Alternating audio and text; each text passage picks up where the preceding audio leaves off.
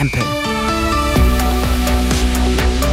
Grüß Gott, liebe Autofahrer. Die A9 München Richtung Nürnberg zwischen Allershausen und Pfaffenhofen ist der Standstreifen blockiert. Der Grund ein Pannenfahrzeug. Die B2 Weilheim-Mittenwald zwischen Mittenwald Süd und dem Grenzübergang Mittenwald steht ein defekter Bus.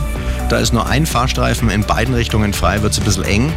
Die Rush Hour in München auf dem Mittleren Ring, ganz schön was los. Es stockt hier und da und die S-Bahn-Stammstrecke zwischen Donnersberger Brücke und Ostbahnhof sind Personen im Kreisbereich. Deswegen kommt es zu Verspätungen. Der Verkehr, präsentiert von Real Eyes, dem Augenlaser